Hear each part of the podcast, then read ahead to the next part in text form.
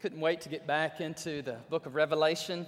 If you're happy that we're studying the book of Revelation, just wave your hands up high in the air and wave at me. Amen. Praise the Lord. Uh, the name William Carey, many of you may be familiar with his name. He was born in the um, 18th century in England. He was a cobbler. How about that? Not peach cobbler, you know, none of that stuff. But he was a cobbler by trade. If you know what a cobbler is, would you just tell me? What is that? That's right. Repairs or, you know, works on uh, shoes. He was a cobbler, uh, you know, uh, worked hard, provided for his family. But William Carey was a genius and, and nobody really knew it. I don't think he knew it. He had a real passion, however, for the Lord Jesus. And he de- deeply desired to take the gospel as a cobbler, as a shoe repairman, to take the gospel to what they called them back then the heathen, the heathen nations, the Gentile nations. And God began to put on his heart the country of India. And so he began to get his Baptist brethren together there in London. And he says, Guys, why don't we form a society and send missionaries out to the foreign lands? And it didn't go over very good. People looked at him. Well, in fact, one guy stood up in a meeting and rebuked William Carey and said these words. He said, If God wants to convert the heathen, he'll do it with or without our help. So, William Carey, he was not deterred, he was not distracted. He said, We're going to form this society. He formed the society, and then he said, How many of you volunteer to go and preach the gospel to the heathen? Let me see your hands. Raise your hands. And nobody raised their hand. And so he took that as a sign that God, I guess I'm the person that's supposed to go.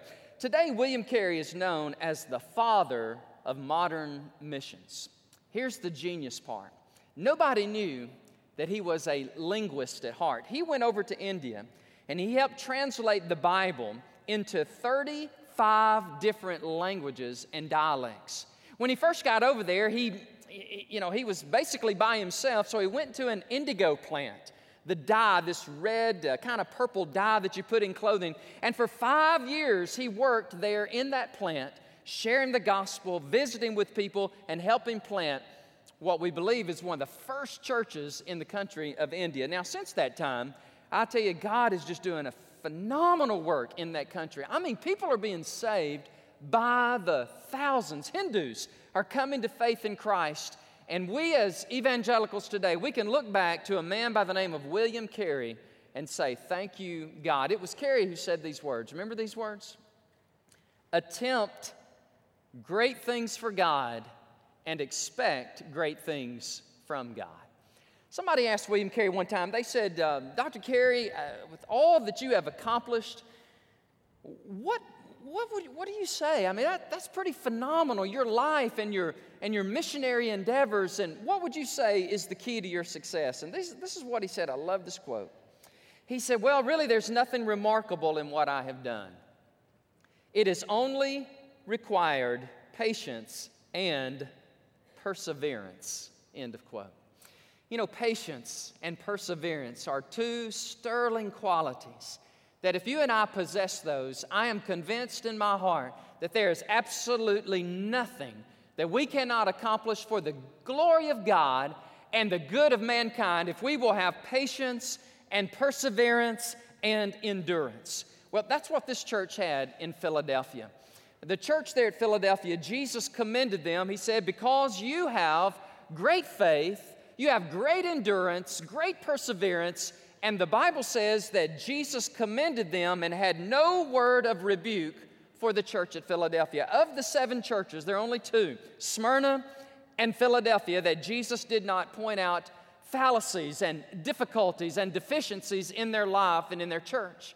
And so today, I'm going to preach a message on the faithful church at Philadelphia and this is the second part. And so, uh, I, what I'm going to have to do next week, I'm going to have to come back again next week and finish the sermon. I, I, finished the sermon this week, and it was about one hour and 15 minutes.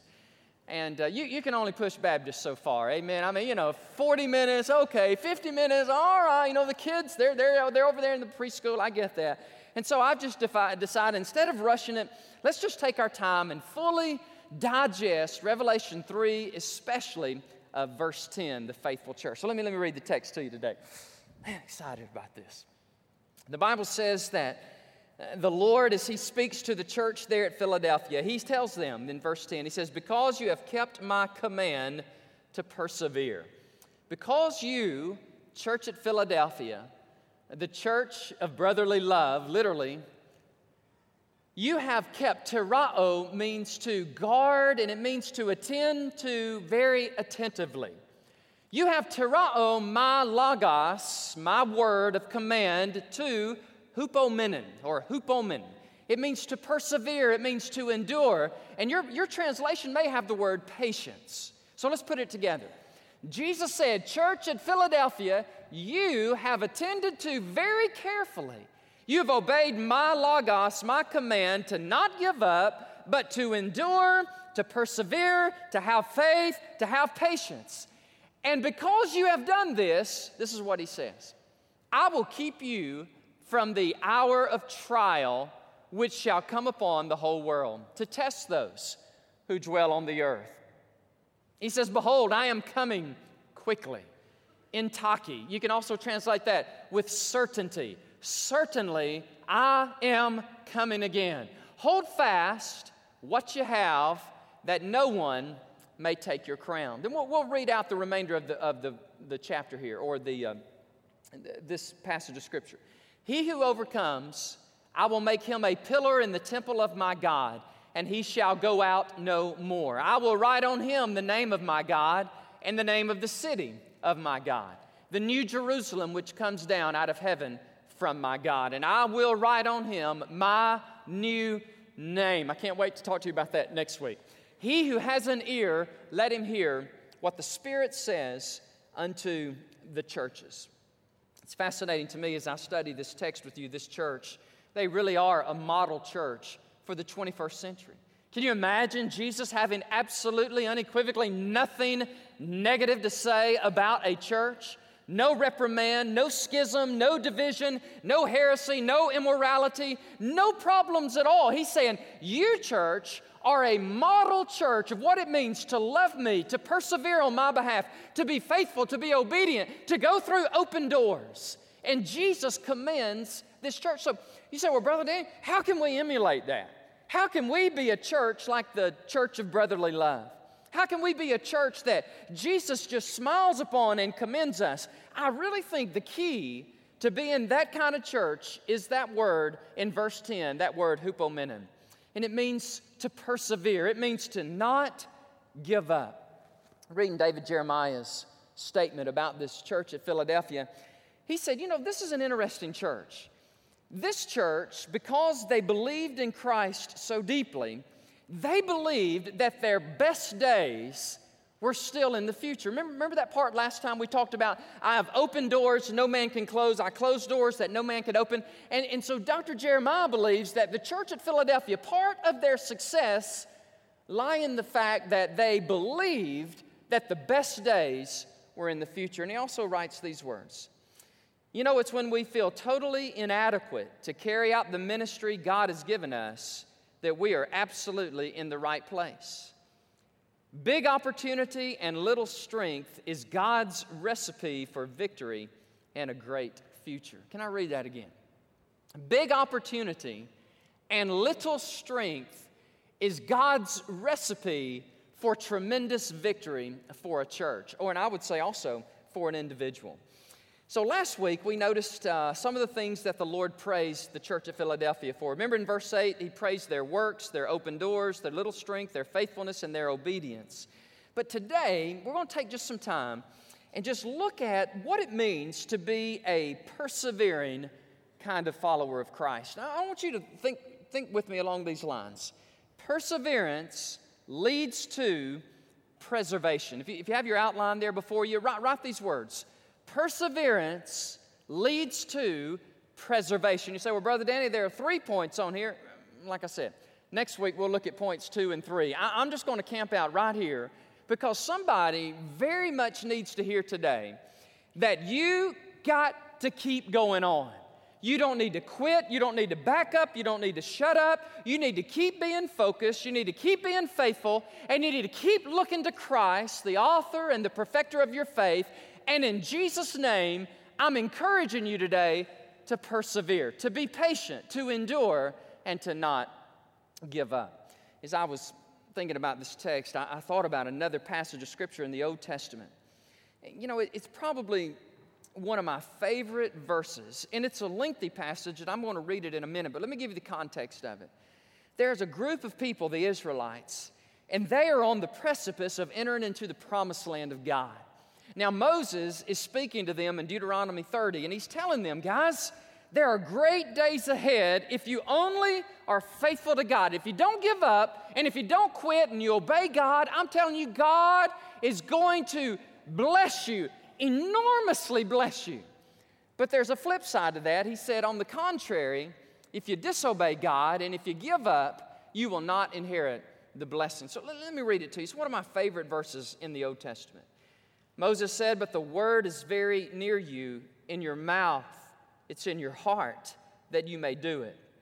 See, I have set before you today life and good, death and evil, in that I command you today to love the Lord your God, walk in his ways, and keep his commandments, his statutes, and his judgments, that you may live and that you might multiply.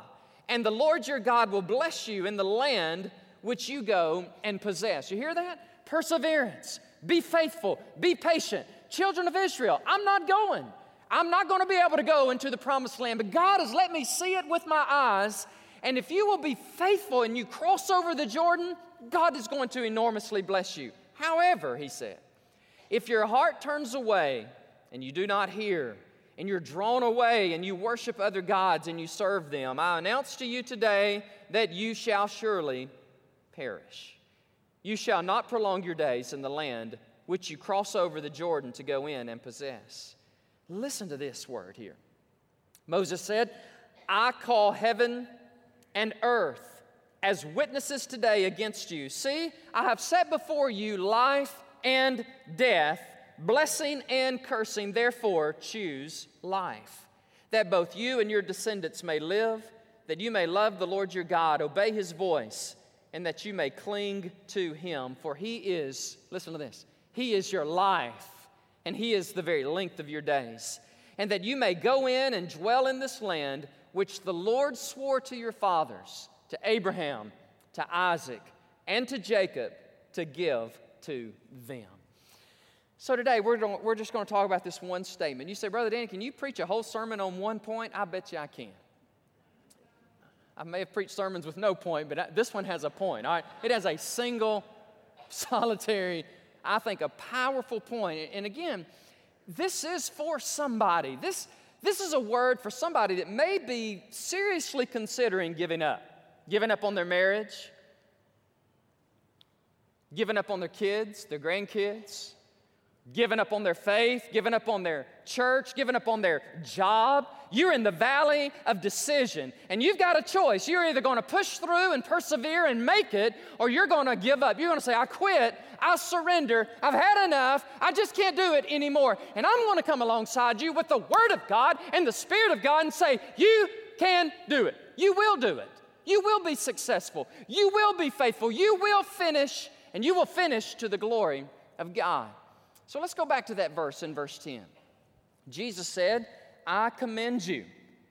You have kept my command, and I honor you for this. You have kept my command to persevere. And I love that word persevere. Let me, let me give you a good definition of it. The word is hupomenen. And it means in the New Testament, one writer puts it this way this is the characteristic of a man. He is not swerved from his deliberate purpose, and his loyalty to faith and piety by even the greatest trial and struggle. Did you hear that? He is not swerved. He is not distracted. He is not deterred. Come what may, come, may it be tragedy and may it be just difficulty and, and temptation. I think about William Carey for five years. He labored in India sharing the gospel, talking to people about Jesus Christ, and for five years, no Indian came to faith in Christ. Can you imagine that? And he's a Baptist. I mean, he's an evangelical. He wants to see people saved. He wants to baptize them in a river. But for five years, long five years, this brilliant linguist of a man, he just keeps being faithful and he keeps laboring. I forgot to tell you this part. Listen to this. After five years, somebody wrote him a note and they said, Carey, uh, How, how, how are you doing with all this? And this is what he said. He said, I got to be honest with you. The trials and the suffering and the pain, they're so severe, I think I only have one option left before me. And I got sad because I was reading it knowing what I would do. Five years, nobody got saved, families getting sick and dying, difficulties. I, I know probably in my heart what I would have done, but here's what William Carey said He said, All the trials, all the severity, all the difficulty, I have only one option before me, and it is this to press on in Jesus' name. I'm not to quit. I'm not to shut up. I'm not to back up. I'm to preach the gospel in India till I see a whole bunch of them come to faith in Christ. And that's exactly what happened. I wonder if some of you are on the absolute precipice of a breakthrough and you the only thing you've got to do is be faithful and not give up. Again, I don't know who this message is for. I, I, I know God is really emblazoned just this one point upon my mind that perseverance always leads to blessing and preservation.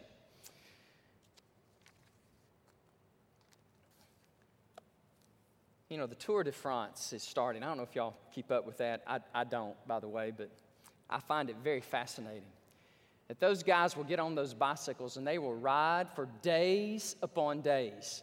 And those guys are about that big around. Y'all ever notice that? Those are the skinniest, skeleton looking people. And they are just doing it for a prize. And, and I thought about, and I, I just flipped the channels the other day and I saw one of them. I mean, he was bony and he's just riding that bicycle, man. He is just determined to cross the finish line. And, and I thought, you know what? That's a lot like the Christian life. The Christian life favors more the Tour de France than it does the 100 meter dash. W- would you not agree?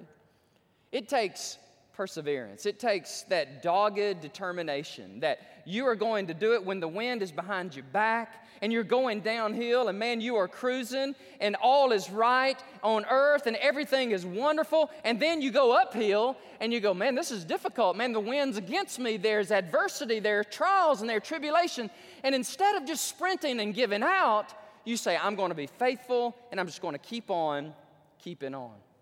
I read about a story about this chaplain in the army. Aaron Nolan was his name, and he was in the war uh, in Iraq a few years ago, and and he is there and he's serving the Lord and he's being faithful. And I've never had this happen to me, but they said the, the, one of the worst pains that a man can experience, it's the closest that we get to the pain of bearing children, and that is the pain of anybody? Kidney stone. Oh, bless you. Amen. You, you know that passing a kidney stone. Now, Aaron Nolan, serving the Lord overseas. He, in fact, they asked him, they said, why, why are you here, chaplain? Why are you here? He said, I'm going to tell you why I'm here. I'm here to encourage soldiers, to encourage them and to lead them to a personal faith in Jesus Christ. He said, That's why I'm here. Well, all of a sudden, he got struck with these kidney stones, and it was so bad that they had basically they had to send him back to America. And so they got him out of Iraq. They put him in a hospital in Kuwait, and before they deported him from Kuwait back to America, here was his testimony. He's lying there in the bed and he leads six people to Jesus Christ. I mean, personally prays with them, and one of them was an Iraqi citizen. I mean, you know, it's, it's amazing what we can do if our faith is in God and we're persevering and we, we have this dogged determination about us that come what may, we will not, we cannot, we shall not ever give up. Now, let's talk about the text a little bit more, this hour of trial. Let's look at verse 10. It says, Because you have kept my command to persevere, I will also keep you from the hour of trial. Emblazon this in your mind. Preservation or perseverance always leads to preservation. Persevere, be faithful, and watch what God will do. He says, I will keep you from the hour of trial which shall come upon the whole world to test those who dwell on the earth. Now, it's interesting that in verse 10, Jesus said he would terao. Did you see that? He says, Because you have terao, you have kept, you have attended faithfully. He said, Now I am going to reciprocate. I'm going to keep. I'm going to terao. I'm going to guard. I'm going to attend to attentively. Now, this hour of trial, what is this? There are different interpretations. I want to share with you mine. I believe that this is a reference to the hour of trial known as the Great Tribulation. Now, this is my premillennial, pre tribulational viewpoint coming in, but I do believe, and I sure hope I'm right, that before that great cataclysmic, catastrophic time on the earth that Daniel talks about, that Jesus talks about in Matthew, I read this in my quiet time just yesterday, Matthew 24 21, Jesus literally calls it the great tribulation. And I believe that Jesus takes the children of God out of this earth, and then the world is just thrown into this travail, this upheaval known as the Great Tribulation. And Jesus tells the church of Philadelphia, He says, Listen, you don't have to worry about that. I'm going to preserve you, I'm going to keep you from that. Dr. Jeremiah, again, I was reading, and he said, You know, it's interesting to me that the church is mentioned 19 times in Revelation chapter 1, 2, and 3, but it's never mentioned after that. The church, the ecclesia, is mentioned 19 times in chapters 1, 2, and 3. And then from chapter 4 to chapter 19, it's not mentioned at all. He believes it's because we're not here. We're taken up, and Jesus comes uh, for us. Another thing that's interesting about this is that uh, Jesus did not say he would keep us through the hour of trial, but he said, I will keep you from. The Greek preposition there is ek, it means out of or from. Dr. John MacArthur, he put it pretty powerfully when he said it this way. He said, The sweeping nature of that promise extends far beyond the Philadelphia congregation to encompass all faithful churches throughout history. That there is coming a, a week that Daniel mentions in his prophecy. There's coming this hour of great tribulation the Antichrist, he will reign, he will rule upon this earth, and it will be a horrendous time. And I believe, and whether, whether you believe like I do in eschatology or not, at least you can agree on this that whatever it is that Jesus was talking about, he was going to protect his children from it. Now, that's a wonderful, blessed promise. That as we persevere and as we just we just do what God's called us to do, God will always do what He's promised He will do. Now, verse 11, I know there's a lot of critics on verse 11. Let's look at it. Behold, he says, I am coming quickly. Hold fast, hang in there, persevere, and keep what you have, that no one may take your crown. Now, I've talked about this before, but I want to mention it just a moment again. When Jesus says, Behold, I am coming quickly, in taki is that word. Taki, it's this word that means, it can mean certainly. Behold, I am coming with certainty. Some people say, well, Jesus said he was coming soon and quickly. He didn't come soon and quickly, so the whole Bible's a farce. And there are people literally that believe that. They will take verses like this and verses out of First John and verses out of Matthew, and they will say, there seems to be this, this imminence of Jesus coming back, and, and he didn't come, and so the Bible, it, it just must not be accurate, must not be true. But that's not true.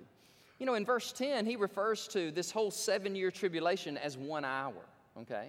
And God does not view time like we view time. And I've shared this numerous times, but let me share it again.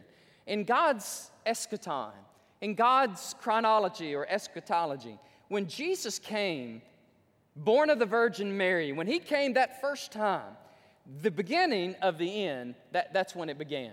But ever since Jesus came the first time, and when he comes the second time, all of this intervening time is known as the last days. We are living in the last days. And so Jesus is coming. And in that sense, when you think of all of time and eternity, then it is rather soon. Somebody put it this way they said, the emphasis not here, it's not on immediacy, but it's on imminence. That Jesus can come back at any moment, so always be prepared. And that, that to me is comforting. It's reassuring. It's what the Lord says in Matthew. He says, I am coming. And beware, because nobody knows the hour of my appearance, but when I come, Hmm, I read this again this morning in my quiet time.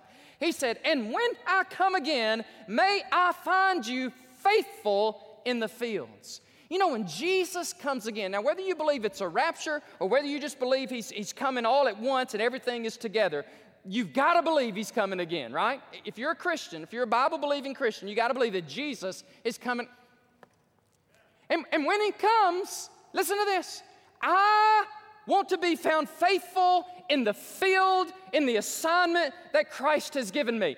And when Jesus comes again, the Bible says one's going to be left and another's going to be taken. I want to be that one that is taken. I want to be that one that is faithful, that is serving, that is persevering, that is hupomonin, that is enduring, that is patient. I do not want to be in a compromising place when Jesus comes again. I don't want to be somewhere I shouldn't be. I don't want to be with somebody that I shouldn't be. I don't want to be looking at something I shouldn't be looking. You say, well, that's just Pharisaism, bro. That's just legalism. I mean, you just what? No, it's not. It's motivation to me. When he comes again, I want him to say, There's my boy. And I'm going to say, Yes, Private Forshee. Boom, coming in to have. You know, one time, I, I believe, I, I had a dream, I had a vision that Jesus came again and I was on the earth. Have I ever told y'all this story? Well, I'm about to tell you. Give me some water and I can tell it better. Amen.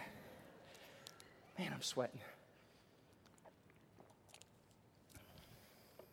I dreamed that Jesus, there he was in the sky. He was coming again, and I was going, well, What's going to happen to you? And for a moment, I was like, Am I going to be left behind or am I going up? And y'all, this is what happened to me. Like a rocket, combustion, combustion. I went like some kind of, I just took off like a rocket sent from the earth. And I just went, whoom, right up to be with Jesus. I'm so glad that my dream didn't have me staying back here. You know what I'm saying? It had me going like, like shot out of a cannon. I just went right up to be with the Lord. Listen, when He comes again, I want to be found persevering, being faithful, enduring, sharing my faith, loving my wife, not your wife, okay? You with me? Not looking at pornography. My word, 70, 80% of the men in church are watching pornography. Now, when Jesus comes again, do you want to be looking at something on a screen of a naked woman and Jesus comes again? Friend, you will be very embarrassed, and there's a good chance you're not going to go with him. When he comes, I want him to recognize me and say, He is mine, and Shazam! Woo! Shazam! I'm, I'm out of here. And I don't know about you, but that, that doesn't scare me, that motivates me that motivates me to be faithful. Though all the world seems like it's going to hell, Brother Ken, it, it is. It's just going to hell. But I'm not. And I'm not going to fall off on that abyss and that chasm of, of compromise and immorality. I'm just going to, best I can, I'm going to keep my eyes fastened on the King. And when He comes, He'll recognize me. You know, Louis Zamperini died this week. Did y'all know that? Louis Zamperini was 97 years of age. He died Thursday morning early, July the 3rd. Louis Zamperini is a portrait of perseverance. In fact, you go to Webster, you look up the word perseverance, it should have his picture there. He ran in the 1936 Olympics, shook Adolf Hitler's hand there in Berlin. Phenomenal athlete out of California. He served in the Air Force, and as he was flying during the war over the Pacific, he was shot down. His plane was shot down. He landed in the Pacific Ocean, got a raft, and for 47 days, did y'all hear me? 47 days, he floated in the Pacific Ocean. it is one of the most fascinating stories you'll, you'll ever read. I mean, he, they pretend to be like almost dead, and these old vulture looking birds would come out of nowhere and they would just grab them and just strip them down and eat them. They'd do anything they could. They'd, they'd form little couplets of, of water to get the moisture in the rain. So they survived for 47 days only to be captured by the Japanese. They float toward Hawaii, and the Japanese are there in those islands, and they take them, all, they deport him all the way to Japan. And for two years, he is in a prison camp, and he is tortured because he's an American. Now, listen to this. There's a guy there, a prison guard, they called him the bird. And the bird hated Zamperini because Zamperini was kind of a hero in Japan because he was such a great athlete. He ran in the Olympics. And so for two years, he made it a special point to torture him and to persecute him. After the war in 45, he's delivered from the prison camp there in Japan. He's, he comes to America he starts drinking really hard. He just starts just trying his best to drown out the hurt and the pain. And somebody invited him to a Billy Graham crusade. In 1949, he went to a Billy Graham crusade, the Greater Los Angeles Crusade. Billy Graham preached the gospel, and Louis Zamperini says, Man, what have I got to lose except all this hurt and unforgiveness? He gives his life to Christ, and he's born again, and I'm telling you, it is a remarkable story. So much so that Angeline Jolene, is that her name? Y'all know that name? She's going to direct the movie that's coming out in Christmas about Louis Zamperini. I hope she puts the Billy Graham part in. You know what I'm saying? I hope she tells the whole story that that 97 years of age and from 1949 to 2014 he just I mean served the Lord. And here's the big part. He forgave the bird. He literally went over to Japan to seek him out and find him to tell him, I personally, because of my faith in Jesus Christ, I can no longer, no longer harbor this bitterness. I forgive you in Jesus' name. Perseverance leads to, help me, preservation. Persevere and watch what God will do. Again, I, it's kind of exciting because I, this is always fun for me as a preacher because this week somebody's going to come up to me and say, Man, you must have read my emails or somebody must have talked to you or something because, I mean, that sermon was, dude, this is wet. It's nasty. Whew. Let me just take this off real quick. I'm just kidding. I'm taking off. I have a t-shirt on. Speaking of getting wet and nasty, hey, you know, um, here, here's the last thing I want, I, want, I want, to share with you. Um, Daniel, Tuesday night at camp was the 5K glow stick run. All right, Natalie, you with me? All right, good. Well, so I go up to camp, and Daniel and them, they're just doing such a great job. God's moving, kids are getting saved. Some of them are surrendering to the gospel ministry. It's phenomenal. And so Leighton and I, we're going to run this 5K glow run. All right, so man, I've got it. I'm ready to run. And I get out there, and they did not tell me that once you, after you go downhill, there's this mammoth hill. You, you got to go up. You got to go up it four times. And I'm like, they didn't tell me about this. And so I'm getting my little glow sticks all 50 years of age of me, brother. I'm just running, almost 50. I'm just running and running. And we'd come up that hill, and I think, I'm just going to pass out right here or throw up. I mean, I'm just, I'm just not used to these kind of hills. And I would run. Okay, you with me? I'm running, going up the hill. I'd get up the hill, and right when I made the turn, there'd be a group of Great Hills students going, Go, Pastor, you can do it. And I was like, oh man, I can't. You know what I'm saying? I just can't. It made me want to run hard. So I'd go down that hill and I'd come up around there and they'd say, go, Pastor, go. And I'm like, yes, man. And so I'd run. And then the fourth time, Amanda Pittman. Where are you, Amanda? Are you in the house? She's not here. Y'all tell her I talked about her, all right? Here's what she did. I come up the hill and she goes, Pastor, I'm going to run with you to help you make it to the end. I said, bless your soul. She ran for about 10 yards. She said, I'm done. I said, Get out of here. She said, But I'm encouraging. And I thought, you know, and Leighton and I were talking about this. And by the way, Leighton, he left me so much for running with Pops. I mean, he, he ran for a few yards and he's like, See ya. And I got to thinking about that. You know, isn't that a picture of the church? Man, we're tired. We're running. We're serving. Brother Dave, serving hard. And you're exhausted and you're, I mean, spiritually, you're on empty. And you have, right if you come after a hill, there's a group of believers going, You can do it. We believe in you. Come on. Man, I'll even run with you for a little bit. I, I, a little bit, not a lot. And I thought, Thank you, Jesus, that you know, oftentimes in church life, it's, it's a shame, but oftentimes you come up the hill and you're exhausted and people shoot you, and people say, Oh, what are you doing? But I'm so glad our church is not like that. By and large, we, we are becoming this radiant body of encouragement and, and, this persevering spirit. And so I, I don't know who you are today, and I don't, I don't know what race you're running, but you're almost on empty. And it could be right now by the Spirit of the living God and by the church of God and the Word of God this triumvirate, this trilogy of blessing is going to undergird you and say, You can do it. You will succeed. You will make it because greater is He that's in you, that's He that's in the world. So perseverance leads to preservation. Let, us pray together. Let's have our invitation.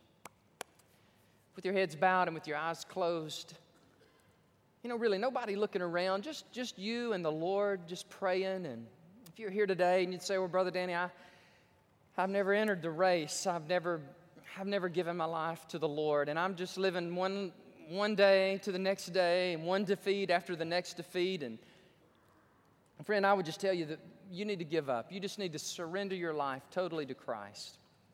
Would you tell the Lord today, God, I give you my life. I, I surrender to the Lord Jesus Christ and I repent of my sins and by faith, I'm trusting you, God, to be my king, to be my boss. The Bible says if you confess Jesus, if you confess with your mouth that Jesus Christ is Lord, you believe in your heart, believe in your heart that God raised him from the dead, you will be saved. And so today, I invite you, as many have over these last few months, that you would give your life to Christ. It's not some magical potion or formula of words, it's just a surrender. It's just saying, God, I, am yours. I, I give up, I give you my life. If that's you today, would you, would you stand in a moment? Would you come to this altar and just let one of us pastors or one of us counselors just talk to you and encourage you in your faith today? but there are some Philadelphians in the house. There are some brothers and sisters. And you're tired. And you're weary. And let the truth be known, you are exhausted. And you're contemplating things, you're thinking about things that would jeopardize your testimony, jeopardize family jeopardize the reputation of this great church.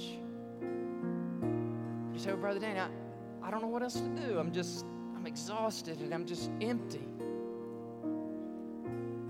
Would you let the Spirit of God and the church of God and the Word of God come alongside you today? Would you let us buoy you up? Would you let us take your arms and lift them up to the Father? Would you allow the Spirit of God, even now, to remind you of these words? Stay with me. Here it is. Here it is.